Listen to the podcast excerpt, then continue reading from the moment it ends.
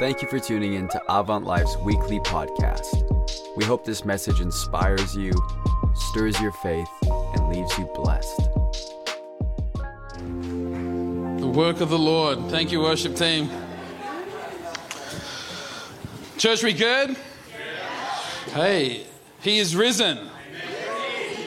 Oh, we can do this again. He is risen. Amen. How important that declaration is. You know, that very, that very sentence is what the church is built upon the witness and the belief that Christ is resurrected. That's how we go about living our life. And today is Resurrection Sunday, where we take the time as a church family, in person or online, to reflect and celebrate the goodness of our God, that He paid our ransom and paid the price. And what I love is that there's Christians right across the world from all different walks of life coming together and actually proclaiming this resurrection King is alive. This resurrection King that we call Savior. This resurrection King given a name above every other name, and that name is Jesus. And this morning, we declare that that name is and will always be the name in which every knee will bow and tongue confess. Isn't that powerful? Don't you just sit there and be like, wow, God is so good. Christ is so good. Today, as a church, I want us, and our theme for uh, you know Easter Sunday is unchained. And I want us to reflect a little bit. We're going to go through just a very basic scripture verse and, and, and discuss this concept of being unchained. Ever been restrained before? Have,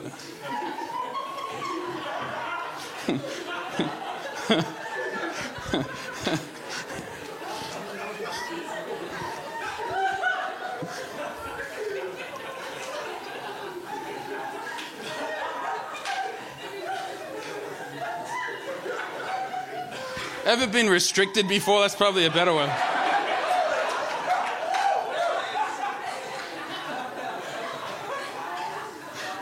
that feeling of being held back, bound. I know when like I say a joke about Emma and like she's not happy with me, it's a joke and it's not happy. What I try to do is give her a hug. Right? How many husbands know when you're like you accidentally offend your wife? you just like, you try to, you try to hug restrain her. Do you know what I'm talking about? And Emma always used to say, it's not, the, it's not what you said, it's just the fact that right now I don't want to be restrained. We want to talk about being unchained. You know, the Bible tells us in multiple ways that we were chained to a yoke of sin and shame. And those chains held us back from being in complete relationship with God. And this morning, we want to take the time to celebrate as a church family that because of Christ, we are alive. We've been set free by the blood of the Lamb. That a ransom has been paid for our shame, price met for our sin, wrath poured out in the name of justice and righteousness, and love has overcome. And this morning, we are free. And there's this moment in the Gospel of Luke where Jesus fulfills this prophetic writing that we see the prophet Isaiah write and, and, and prophesy earlier on, but he fulfills it in real time. It's really interesting. And I love this about Jesus is that he comes and he has a moment and he says, It's happening now. And what he has to say is powerful and it's so relevant to our celebration today. And so if you have your Bibles with you, if you could turn with me to Luke 4 16 to 21, we read this earlier. He went to Nazareth, where he had been uh, brought up. And on the Sabbath day, he went to the synagogue as it was his custom, and he stood up to read. Verse 17, and the scroll of the prophet Isaiah was handed to him. Unrolling it, he found the place where it is written. Just that image, right, of Christ letting this scroll unroll, specifically trying to find the place. And he finds it, and he reads this The Spirit of the Lord is on me, because he has anointed me to proclaim the good news to the poor. He has sent me to proclaim freedom for the prisoners and recovery of sight for the blind, to set the oppressed free, to proclaim the year of the Lord's favor. He then rolls up the scroll. He gave it back to the attendant and he sat down, and the eyes of everyone in the synagogue were fastened on him. And he began saying to them, Today this scripture is fulfilled in your hearing. Today, scripture is fulfilled real time in front of you. Everyone in that synagogue just saw a prophecy that was hundreds of years old fulfilled in real time. And today we have a lot to learn about this because what Jesus is doing here is he's, he's taken this particular scripture verse out of Isaiah that's prophesying the servant of Jehovah is coming. And it's the start of his ministry. This is not a few you know, years in. This is the start of Jesus' ministry. At the very start, he announces this sublime mission that he's on, this divine character that he has, this appointment and endowment that has been given to him. He makes it very known. And everyone in the room knows these scripture verses. You know, they weren't as biblically illiterate as our generation. And so as he, as he opens Isaiah, this is one of their most famous writings. They would all know what he's reading about. And he picks the part where Isaiah is prophesying that the Messiah is coming, the servant of the Lord, and this man will be despised and he'll be hated by the nations. However, with all of that, he'll still be the one kings will arise when they see him and princes bow down and worship. There's this vision of a marred man, someone sent for the nation. And, and when you read this part of Isaiah, it's all sort of laden with this understanding that the servant of the Lord would be laboring what would seem like in vain to, to naught Yet, because of his obedience and because of his sacrifice, because he is the servant of the Lord and he lays down his life, the Bible says that Jehovah would raise him up. This is where Jesus is preaching from in the synagogue. Think about that. The very start of his public life, he makes it clear he is on mission. He's not just like, hey guys, it's like choose your own ending, right? He's not vague about it. He's very clear. I'm on mission. I've been sent. I've been asked to carry this burden. He makes it clear that he has a purpose greater than anyone other than him could carry. And what I love about this moment is Jesus is speaking of like a great unchaining taking place. Isn't that beautiful? A great unchaining, an eternal restoration of blindness, an inside out liberation movement for all those who are willing to receive the free gift of salvation. This is what he's talking about. And you could imagine everyone's in the room and they're still trying to figure out who this guy is. But the Bible says that their eyes are fastened on him. Have you ever been in a room when someone speaks so profoundly that it captivates you to the point you can't take your eyes off them? And I'm not talking about like the romantic instance there's other reasons why you're staring. I'm talking about somebody who's spoken the truth so clearly or made a declaration so profound that it transcends heaven and earth that you like pay attention. It's captivated something more than the physical, it has captivated your spirit, and that's what takes place here. He has anointed me to proclaim the good news to the poor. He has sent me to proclaim freedom for the prisoners, recovery of sight for the blind, to set the oppressed free, to proclaim the year of the Lord's favor. These are the words that he utters that makes everybody stand still and stare. See, when reading moments like this, I can't help but think about the larger context in which this is all unraveling. Since the fall, there's been a war raging over the freedom of humanity. Think about that. And we have Satan, who is literally hell bent on bringing humanity down, enslaving him or them to his fate, and in turn hurting God, which he, he is jealous and he's angry. And then we have God, just, right, choosing to include humanity in its own redemption story. So, for the history of humanity, there has been move, counter move taking place, all within the free will of man. And the scene is now set for Jesus stepping into the frame. And in this moment, we see our champion not only just step up to the plate, but he calls his home run shot. Think about that. Ever played pool with somebody?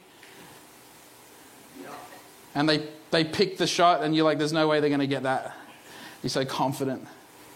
And they get it, and everyone's like, oh my goodness, there's high fives all around. I want you to think about this that throughout history, God has loaded all the bases, and then He asks Jesus to step up to the plate. And before Jesus does anything, He just stares out and He points beyond the stadium. And He's telling everyone, I'm going to hit this ball so far, it's never coming back. It's never going to have power again. That's why everyone's staring at him.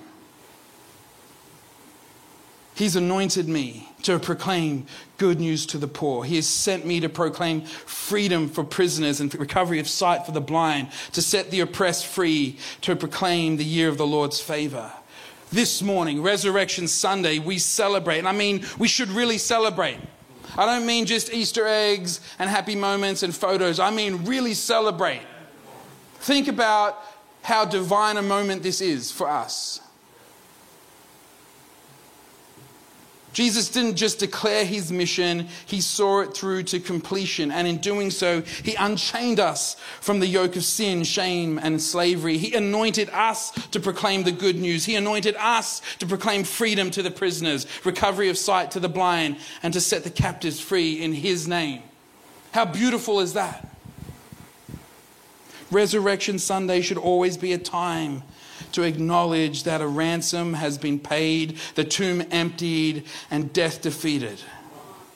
I'll say that again. It is a time to acknowledge that our ransom has been paid. The tomb has been emptied, death defeated. Just for a moment, I want you to think about what that means to you right now. Your debt paid, His body ransomed for your body his life for your life. An empty tomb, a resurrected king. This morning, what does that mean to you? What the Bible says is that we're unchained.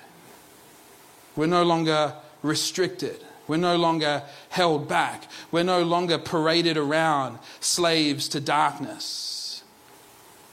We're free.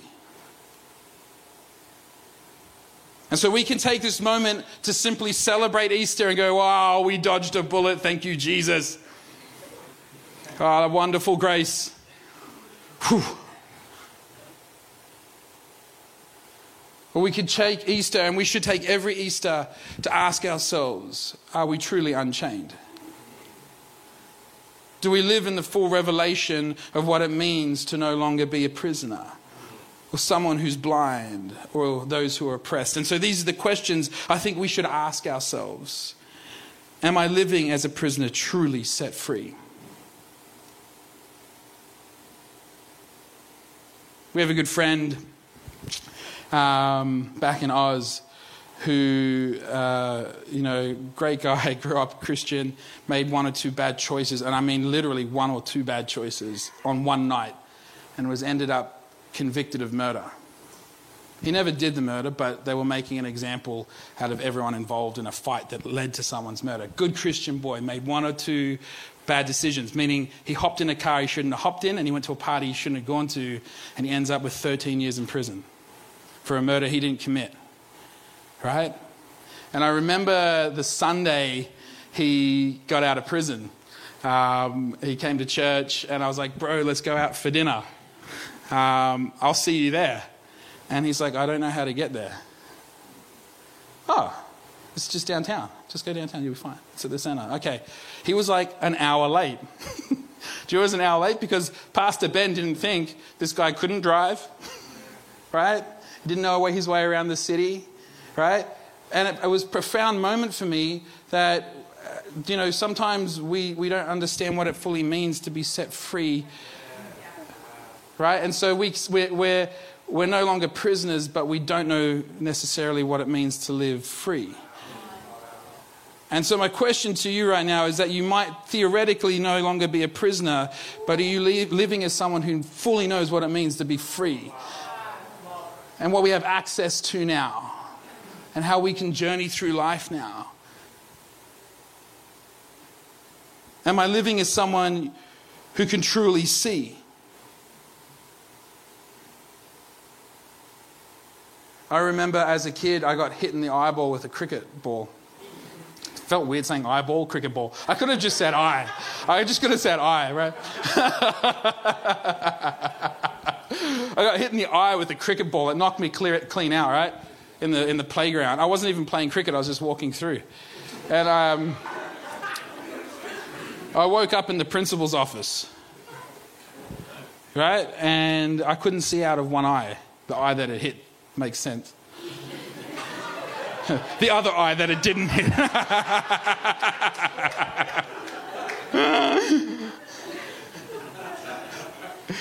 and I remember they had to take me to. It's weird waking up in the principal's office, by the way.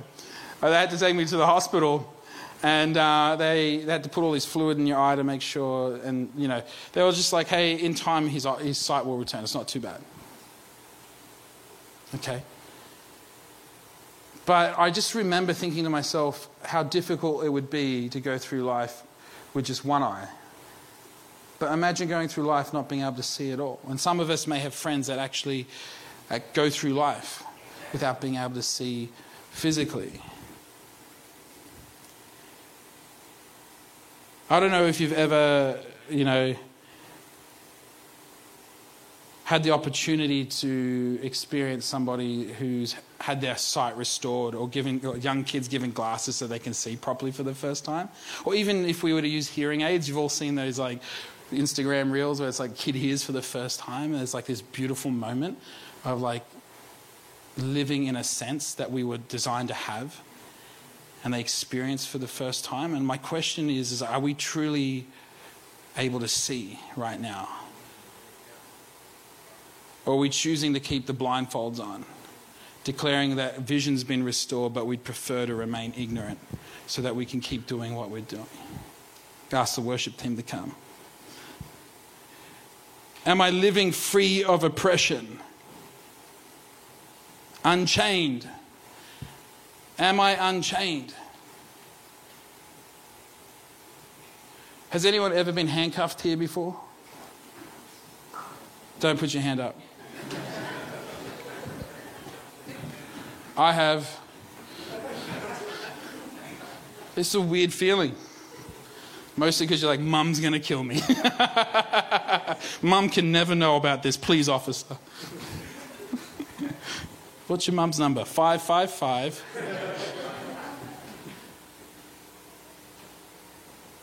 But to have the handcuffs taken off, there's a sense of like, it's almost like you don't know what to do with your hands for a moment and you shake them out a bit and, and you restore normality.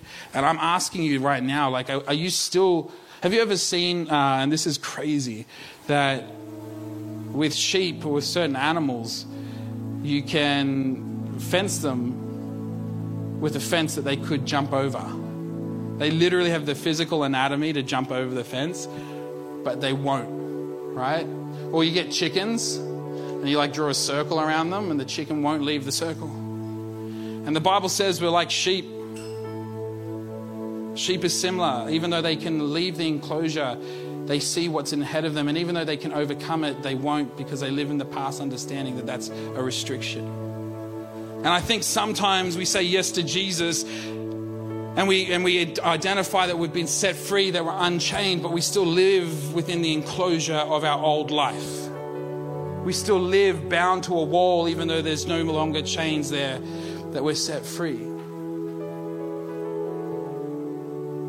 Are we living truly unchained from the yoke of sin and shame? And that's what Easter's about for me. And it should be the same thing for you. Not is it just a celebration, it's a reminder to reflect hey, am I living in what has been paid and bought with the most precious blood? Am I living in that freedom? And I, am I honoring that sacrifice? In Galatians 5:1 it says it's for freedom that Christ has set us free. And I love this. He writes, "Stand firm then. Do not let yourselves be burdened again by a yoke of slavery." Church, would you stand with me this morning?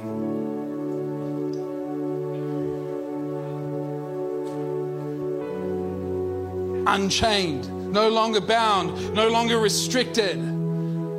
And what I love, it wasn't a heavy hammer or a war that set us free. It was the King of humility who stepped down from his throne in heaven, who took on flesh and bone. And it wasn't chains that were physically snapped. The Bible says it was his body that was broken. Isn't it beautiful? The imagery there. Something pure broken so something broken could be mended. Bible says that when he breathes his last breath and he releases his spirit, what I find amazing, it's the veil, the curtain in the temple that tears. It's the curtain that tears, a soft fabric that tears. We're unchained. But what I love in this motion is that God Himself is released. And there's this beautiful coming together of creator and creation back into relationship again. And Easter for us is all about celebrating a resurrected King who restored relationship, who unchained us, conquers the grave, defeats death.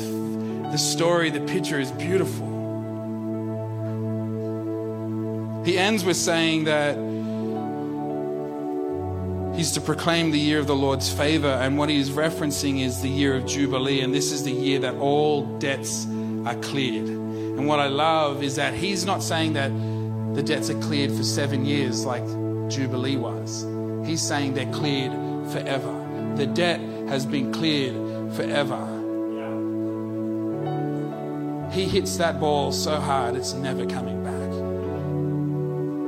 Never coming back. Church, this morning, and I really say this, I believe Easter is the moment that we remember our lives knowing the tomb is empty, the grave is defeated, and we have been restored. And with that, we bear witness to a resurrected King who reigns with love and mercy and grace, who's sufficient for us. Do you know, in my life, I've experienced we can do two things in this moment. We can get really introspective and reflective and be like, God, I can do better. Powerful.